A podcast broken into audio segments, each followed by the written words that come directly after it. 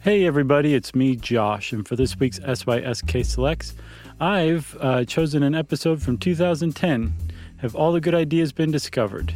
Uh, it's an interesting one, and, and a strange way it ties into the planned obsolescence episode we released recently, even though it was recorded almost 10 years before.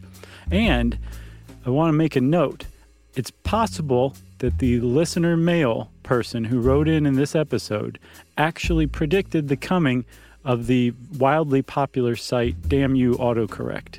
Prove me wrong. At any rate, enjoy this episode.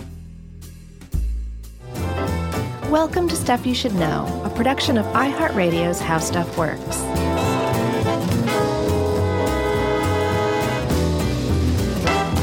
Hey, and welcome to the podcast. I'm Josh Clark. With me, as always, is Charles W. Chuck Bryant, and that makes the stuff you should know. That's right. Yes, it is. I Not other imitators. wonder how many times I've said that. That makes the stuff you should know. No, the, just the whole spiel, the whole opening. Hey, welcome to the podcast. Well, you've said it about 270 something times, I think. Luckily, we have them all saved and we could count. We do.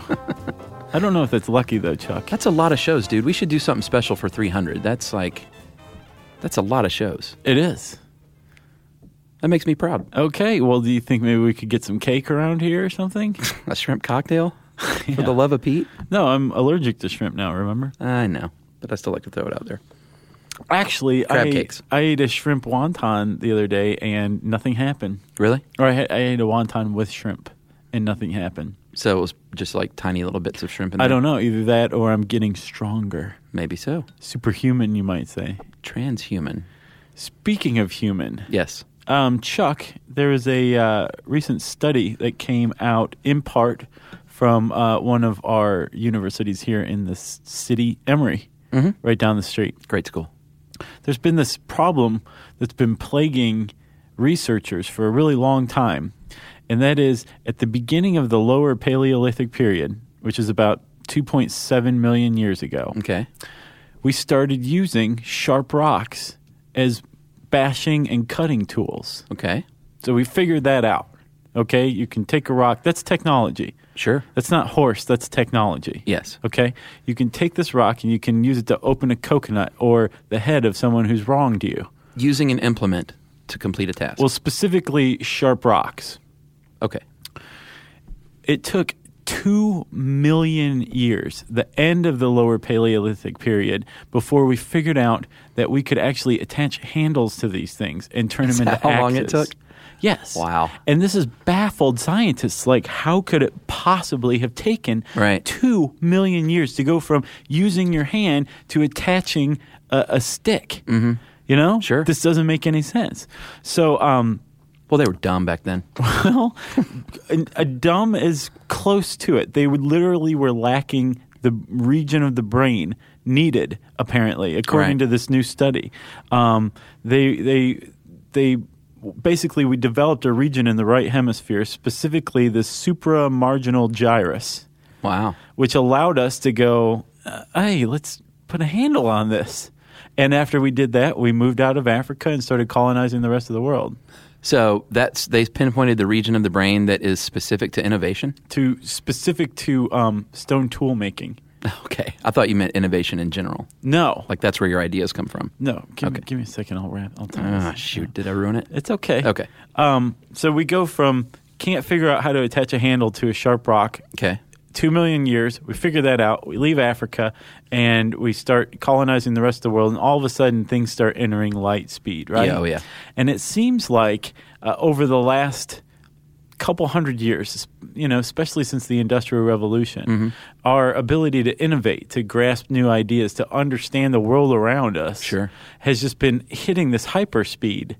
And a lot of people wonder if we've reached a point where all the ideas, uh, all the good ones at least, have already been discovered. All the we Yeah. understand how everything works, and there's really just figuring out how to dot the i's and cross the t's, right? right. And there was actually a guy who famously said in 1899, a guy named Charles Buell. I love this quote. He was a he was the commissioner of the patents office. It's attributed to him, I should say. Yeah. But he said something like, "Everything that can be invented has already been invented," and he said this in a memo, basically saying like, "You should go ahead and shut down the patent office." He clearly had never considered the Snuggie, Nice. Josh, nice. or anything that's been invented since 1900. So here's what I'm going to say. I'm going to go ahead and give you my summation early on. Okay. is that I think people think at various times in history that they've plateaued, and then I think things happen, people come along, innovators, and then they reach new heights, and they go, "Oh, well, we didn't know that, right. and we there are new ideas." Right. It's it's almost um, it almost displays a shameful lack of historic awareness to say we've reached the end of all of our good ideas. It's just silly. It- it's just asking f- to be made a fool of. Yeah, or for people to maybe people do that on purpose to goad the innovators into saying, "Oh yeah, Right. Yeah, using reverse psychology. huh? I Exactly. didn't know that's how innovation works. yeah, you might as well just give up." Reverse psychology drives innovation. That's a good one, Chuck. Uh, there are people though that say that uh, technological, that real technological innovation has been stalled for quite a while.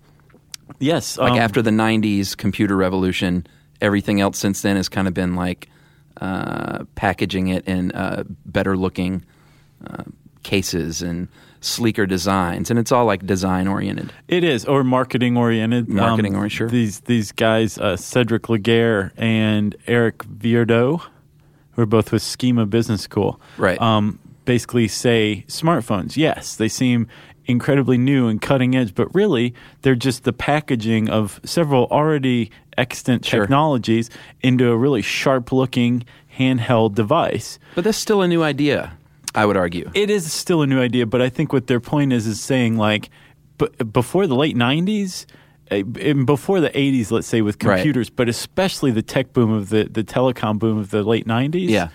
like this stuff wasn't around. Like So it's not this true was real- innovation. right? It's, Yeah, yeah. it's kind of repurposing, right? Sure. And what you were saying, like the cosmetic uh, changes to Yeah. a computer. Um, the, one of the reasons why they they they believe that this is going on is because we've come to a point in the computer revolution. I think Chuck, where um, it's not you can still make tons of cash just by changing the casing of a CPU. Yeah, there's like no money in innovation, basically, is what Right. I got from this one article. Right. Is that uh, innovation costs more than it's worth when you can just repackage what you've got in a sleeker design Hmm. and people buy it up. Exactly. Um, these two authors of this article um, predict that we're going to have two trends that will drive innovation, I guess, currently, right? Yes. That consolidation, where basically, like, uh, especially with, I think they're talking just about computers. Oh, are they? Yeah, because they're saying the big hardware firms are going to all consolidate all of the smaller hardware firms. Right. To where there'll just basically be like the big three or five. And that will leave it to the software firms to compete and innovate. So we'll see more innovation in the software side rather than the hardware side. Right.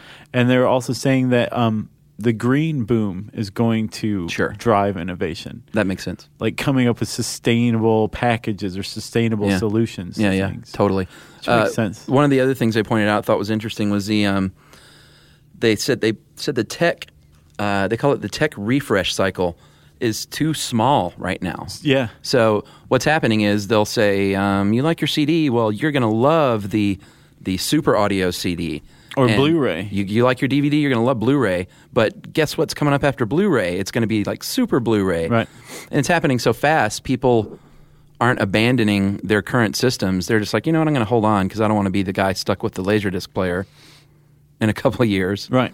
So all of a sudden, the same thing happens. No one's buying it, so it's not worth as much money Which means that nobody's putting any effort into it. and money into it, so innovation ceases. Right, and there's a guy um, named Edmund Phelps who's a, uh professor of political economy at Columbia University, right? Yeah. and he's basically kind of saying the same thing. He's saying that um, there's not enough money going toward innovation, but rather than it, the the onus being put on consumers not buying Blu-rays out of fear of looking like laserdisc jerks, Right. um, it's actually government and big business that's not pouring money into small innovators.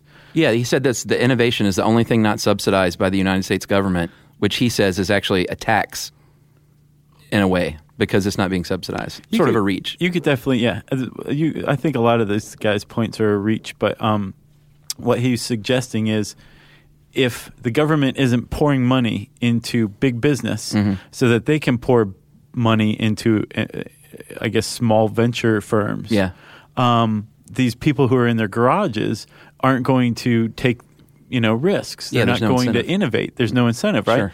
I disagree with this. I dispute this because I do he's, too. he's saying like the people who do work in their garages and you know are the Steve Jobs and Bill Gates in the 70s that they were driven by this lust for money. Exactly. And I think that that's wrong. I think that people innovate first and foremost to get this idea out of their head and birthed Totally. into reality, right? I'm glad you said this because I completely agreed. Uh, regardless of what you think of the Facebook, Mm-hmm. Mark Zuckerberg didn't invent Facebook to make gobs of money. No, he invented it to make real friends. Yeah, to, to innovate. And that's what that's my point that you made is that these people in the garage, the true innovators, they don't care if they have two pennies to rub together. Right. They're still going to be trying to innovate and make a name for themselves and come up with something awesome. Right. And now there are people out there who are trying to innovate for, you know, the riches. Snuggie. Sure. I'm sure the guy who invented the Snuggie wasn't in his garage and just wanted Like, to I think. got to get this out or else I'm never going to sleep. yeah, again. that's the people that are looking for the next uh, get rich quick thing. But I think you can also make a point that um, when you introduce money to innovation, it leads to actual stagnation. Yeah. Um, because when you introduce money, there's now um, something to lose, and people are less willing to take risks. And Yeah. risk is one of the driving, wi- the willingness to take risk is one of the driving forces of innovation, you know? Yeah. Learning things with Chuck and Josh. Stuff you should know.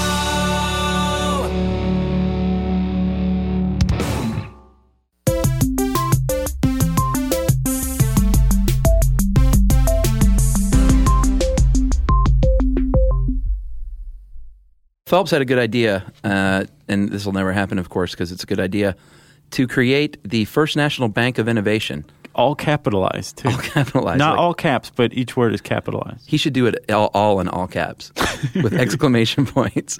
But basically, it would be a, a bank that you could go and partner, you know, as a startup company and partner with this bank for financing. Mm-hmm. And, you know, get, I, I would guess some sort of low interest loans to spur innovation. Right. That was a great idea. So it is it is a good idea, and this does happen in the real world, and the government does pour money into innovation. He's not exactly correct in that sense, and Yeah, I sure. also kind of resented that he placed big business in between, you know, people in their garage innovating and you know government subsidies that Yeah. we have to have big business give them the money and then they'll Right. skim a little off the top and give it to this guy in the garage. you He's know? drawing broad strokes here for sure. there are government programs, and we'll talk about one from the National Institutes of Health, where the government says, "Hey, you have a really good idea, Mister or Ms. Research Scientist, and we're going to give you enough money to survive for three years."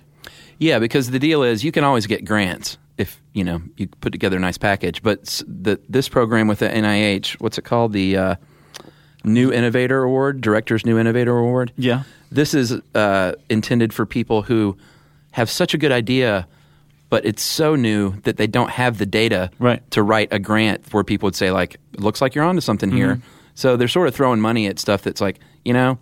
You're the dude in the garage, and we believe in this idea. Go see what you can find out. Right, and we're keeping big business out of the way. Yes. But now that NIH owns you for the rest of your career. yeah, probably so, huh? yeah. So let's talk about. Um, there's three people at uh, UCLA that got these uh, grants recently, and they're up to some kind of some interesting, one could say, innovative stuff. Right? They have some good ideas Hugely innovative. about how to um, approach problems like uh, the uh, professor Dino DiCarlo. All these, I think these people are younger than us, by the way. oh, I'm sure they are. Um, Dino DiCarlo is working on ways to basically apply heat or pressure or chemicals to very specific sites in cells Yeah. using nanoparticles and magnets, which is tough. Sounds like a winning idea to me. It is. Uh, basically, one of the big problems we have with um, getting cells, engineering cells to do specific things like, um, I don't know, attack other cells for fun. Like if tell me that wouldn't be like a big Christmas gift this year if you could like make cells fight with one another great. under a microscope. Uh-huh. Um, then uh, what you have to basically uh, try to engineer the cell, you know, time after time after time, and, and basically program it to do what you want it to do. Yeah.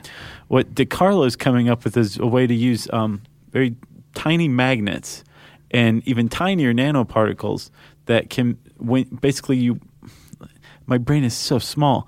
when you move the magnet with a joystick, Uh-huh. it attracts the nanoparticles in a certain direction or whatever, and you can have the nanoparticles apply heat or pressure or a Right. specific chemical to a specific site on a cell and direct it to go attack another cell for your pleasure, That's awesome. your amusement, So 1.5 mil goes to uh, DeCarlo. and for good reason. and for a good reason. Uh, the other winner, one of the other winners, was uh, Hugh Huang, and you came up with uh, basically. I'm going to break this down easy. Instead of saying, "Let me come up with a cure for cancer," Hugh Huang said, "Let me come up with a way to detect cancer so early, like way earlier than we've ever detected it before, that we can stop it in its track, essentially curing cancer." Yes. and he's doing this. Uh, actually, I don't know. Is I think you? it's a she. She. She's doing this um, through uh, nanomaterial called graphene that is just one atom thick. Yes, graphene is like this super clearly not of this world material. It's literally Yeah. a carbon atom thick. That's it. So ba- it, it, But it it's ends up being a incredibly sensor, strong. a biological sensor, to tell you when uh, cells aren't doing the things they should be doing. So, did you know a gram of this stuff, s- flattened, covers a football field? A Really? gram. Wow, It's ultralight. that is thin, my friend. It's one atom thin. So 1.5 mil to Hugh Huang. Right. Well, did you explain how? Oh no. Do you Uh, want let to? me let me try my hand at this. Okay. So basically, what you do is you um you put a, a graphene conductor Uh-huh. or transistor um, in a cell, and when these biological markers, right, say histones or something like that, start to accumulate, they're attracted to the graphene. And these, by the way, these biological markers are we found are correlated with the growth of cancer, Right. The origin of cancer. Yeah, that's where they're starting. Um, and when some of these markers like attr are attracted to the graphene, they create an electrical charge that we can sense. And the graphene is so thin but so highly conductive that um, with just a couple of these molecules Mm-hmm. attaching to the graphene, we would be able to detect it. It'd be like whoop, whoop, whoop, right? Yeah. Uh-huh. We'd be like, "Oh crap, you have cancer," and we'd cure it right then. Wow. Yeah, That's awesome. yeah. And that's a good way to approach a cure for cancer, if you ask me. Did I explain that well? I think so. I think so too. Uh, the last winner this year was uh, Jin Hyung Lee, and uh, Jin is trying to debug the brain circuit using, you know, we have the Wonder Machine, that- which is our favorite thing in the world, the fMRI, right. which measures uh, uh, measures it Measures. measures blood and oxygen levels in the brain. So it tells you these areas light up. They're called bold signals, blood and oxygen level dependent. They light up to correspond to certain brain Right, activity. and we've talked about this before. Like, w- Oh, yeah. you're seeing that there's more oxygen that's going to that part of the brain. So we've assumed this is the basis of the fMRI. Right. If it has more oxygen being delivered to it, that must mean that that region of the brain is active when you show somebody a picture of, you know, their kid like being carried away into a van Right.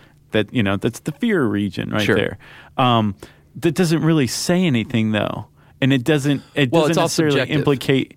Well, it's it's not. s- It's showing. Oh, okay. Well, there's more oxygen in this region, right? Right, right. What this is. Um, what what Jin Hyung Lee is looking at is um, how or what specifically on the neuronal level is being activated.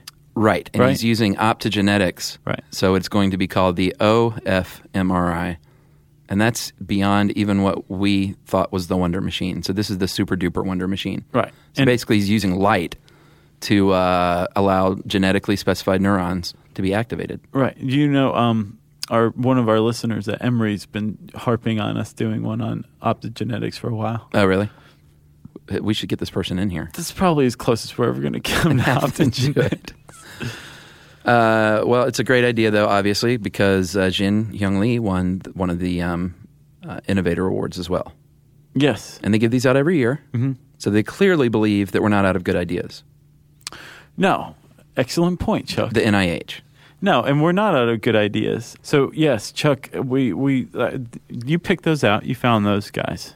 All right. Well, I didn't personally find them. You're like these guys should get the, The NIH grant. found them. Um, there are very good ideas out there, right? Oh yeah. But there is a debate that's raging in science um, about whether these ideas, like optogenetics, Yeah. or um, you know, using graphene or nanoparticles to cure or detect cancer, um, are these variations on a theme? Are they applying cosmetic changes to a computer rather than really creating new parts to it? Right?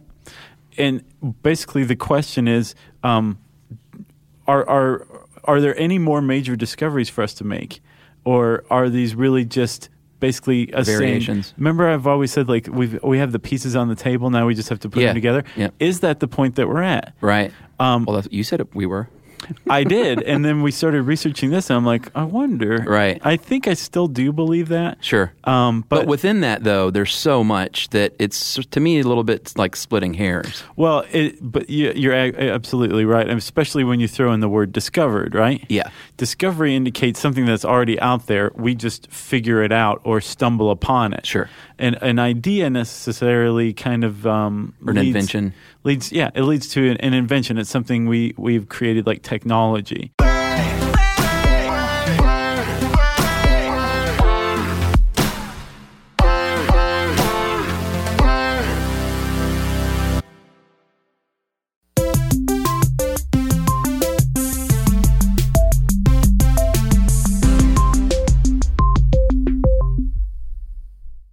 Let's talk about discovery, right? We have uh, a lot of um, problems that are still facing us and how we understand the universe, like human consciousness. Right. How do brain cells create our understanding of the world, like what we see as reality? Right. How is that possible? And can we figure everything out? Well, that's the big question. Is there's there's a um, there's a, like I said, there's a lot of debate about whether or not we'll ever be able to figure everything out, or if the human brain just simply isn't um, programmed to understand the world uh, fully. You know, will Right. Will Sci- there's a guy who's a physicist. His name is um, Russell Standard, right? Uh-huh. and he's written this book called The End of Discovery. And basically, he's saying he says that we're in quote a transient age of human development, right? Right. Where we're we're past the point where we figured out you can put a um, a handle on a rock and make it an axe, Right. but we're right before the point where we can no longer make discoveries, not because we've understood everything, Right. or figured everything out, but because we've reached the limits of what is knowable for the human brain Sure. but even that look at that that part of the uh, the right hemisphere Mm-hmm. that developed and allowed us to put the axe handle on Right. right who's to say that our brain won't ev- that we won't reach Yeah. that point That's what I said. where we can't know anything any longer or we Right. can't know everything and then uh, we evolve even further and all of a sudden we're even better at um, understanding our world Right. but will we end up eventually coming to a point where humans understand everything and there is no more discovery to make?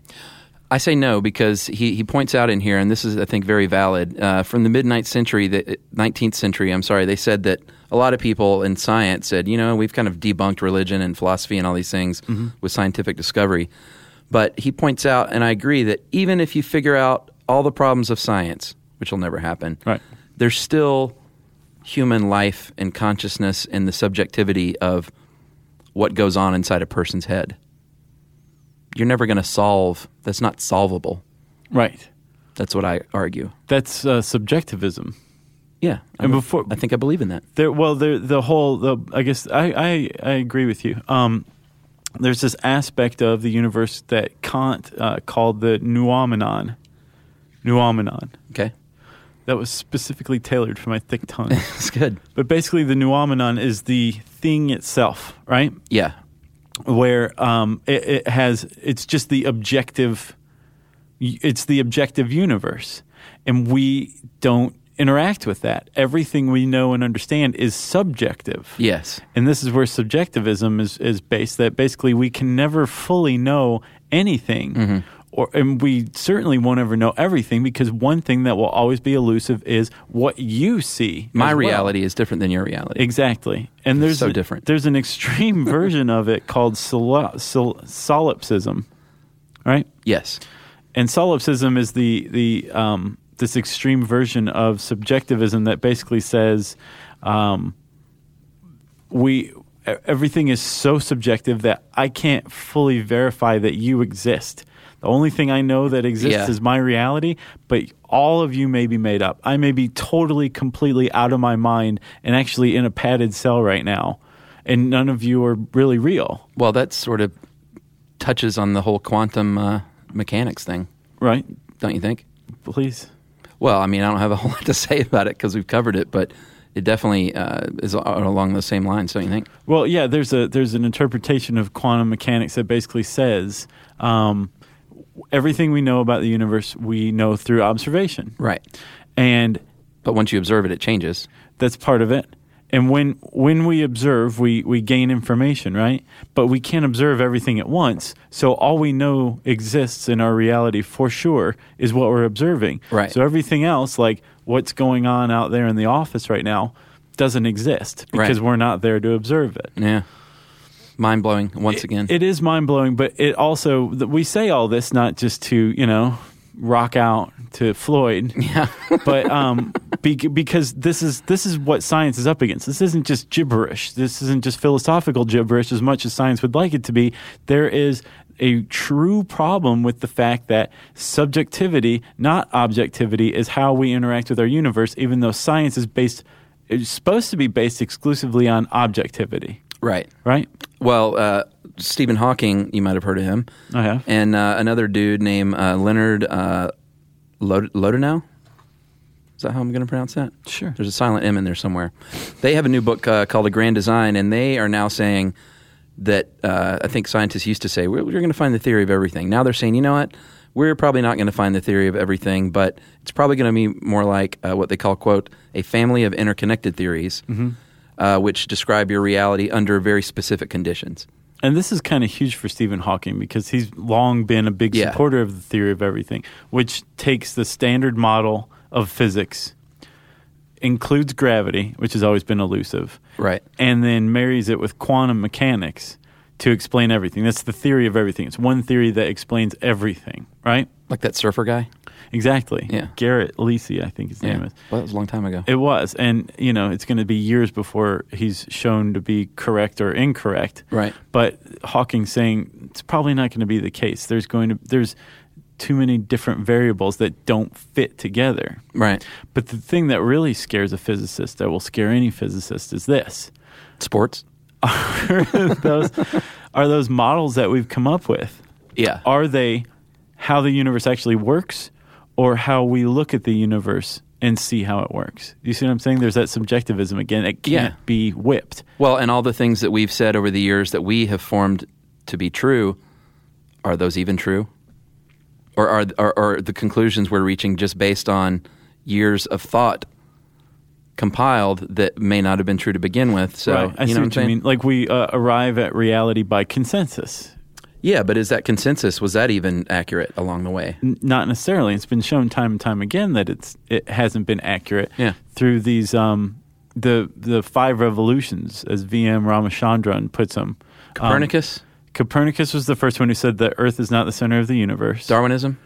Uh, Dar- very good, Chuck. Darwin says like, "Hey, we're actually just a bunch of apes." Uh, DNA? Freud. Freud? Yeah, before DNA. Freud saying like, "We we actually are driven by de- desires that we Right. can't control and aren't really aware of." DNA, DNA. which is saying, uh, I think James Watson, who found DNA along with uh, Francis Crick, said, "Quote: There are only molecules. Everything else is sociology." I love that quote, man. It's one of my favorites. And then um, the fifth revolution, the neuroscience revolution, Yeah. that we're all everything, our, all of our understanding and movements and, and experiences are nothing but um, neuronal transmissions, electrochemical impulses, right? So there's not even sociology. That even is just based on firing neurons. Right. That's that's where we're at right now. That's why I say I think we ha- have everything on the table. We just haven't put it together. Yeah. But it's entirely possible, historically speaking, to say, well, we thought that before, Right. And we didn't. And what revolution is next? Will that will the next revolution get us over the wall of subjectivism, or will that be the wall that we always run into? This is a good one. It was. I was worried about this one. Uh, it came out pretty good, didn't it? I think so. Yeah. Don't you like it when we like pat ourselves in the back at the end of the show? I think this one deserves it, man. Well, We so went from Blu-rays to Yeah. neurons, and at the end of the day, Josh and Chuck say, "We are not out of new ideas." Can I speak for you? go ahead. We are not out of new ideas.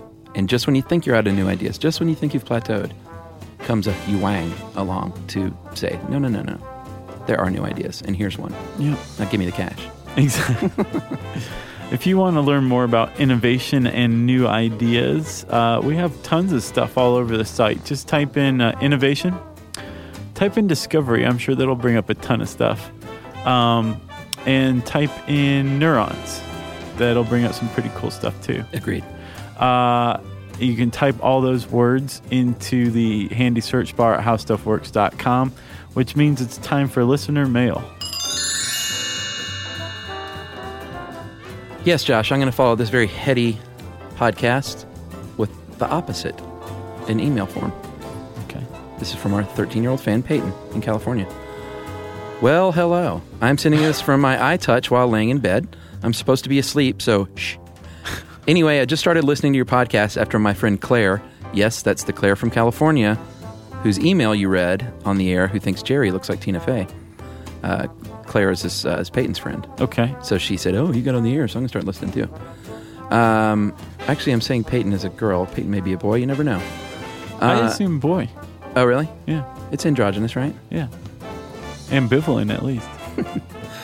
Uh, Claire posted on her Facebook page that I said, "Listen to the most recent podcast because you guys read her letter or something." I thought it was so cool. Claire and I are really good friends. Anyways, I love this podcast. Gosh, I feel so boring because I keep saying podcast. Is there like another word for that? Jerry laughed at that. Uh, anyways, I definitely and she does that thing like the kids do now where they put like eight s's at the end of a word. Have you seen that? Yeah. I don't get that. I don't either. We're getting old. I guess so. I most definitely enjoyed the podcast on the octopi and stuff. I yes. thought it was octopi. uh-huh, I thought it was informational and funny. By the way, if this email doesn't make any sense, it's because my iTouch is dumb and autocorrects words that I've already spelled right. Erg. Moving on. Your I, uh, iPhone does that too. And mine does that. Was this an email written with one of those pens that has like four different colored ink that you can select from? That's what it feels like. But the reason I brought that up is I have an idea to start a website called my iPod, my iPhone spelled what.com. nice. because it, you ever look at some of them you send and you're like can you please make sure you take the sofa out of the oven when you get home Yeah. when you meant to say um, sturgeon let's say Surgeon to sofa. I would Well, think it'd probably go to not. surgeon, okay take the surgeon out of the oven which is I i think think so much sofa's- better i wish we would have planned this It's okay, buddy.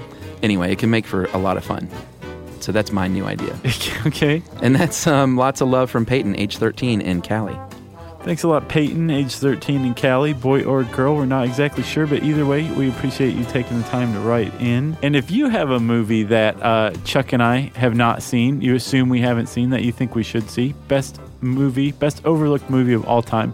We're always looking for good suggestions. Wrap it up in an email and send it to stuffpodcast at howstuffworks.com.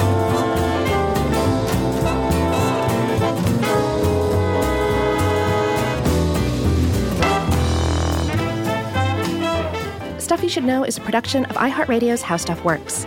For more podcasts from iHeartRadio, visit the iHeartRadio app, Apple Podcasts, or wherever you listen to your favorite shows.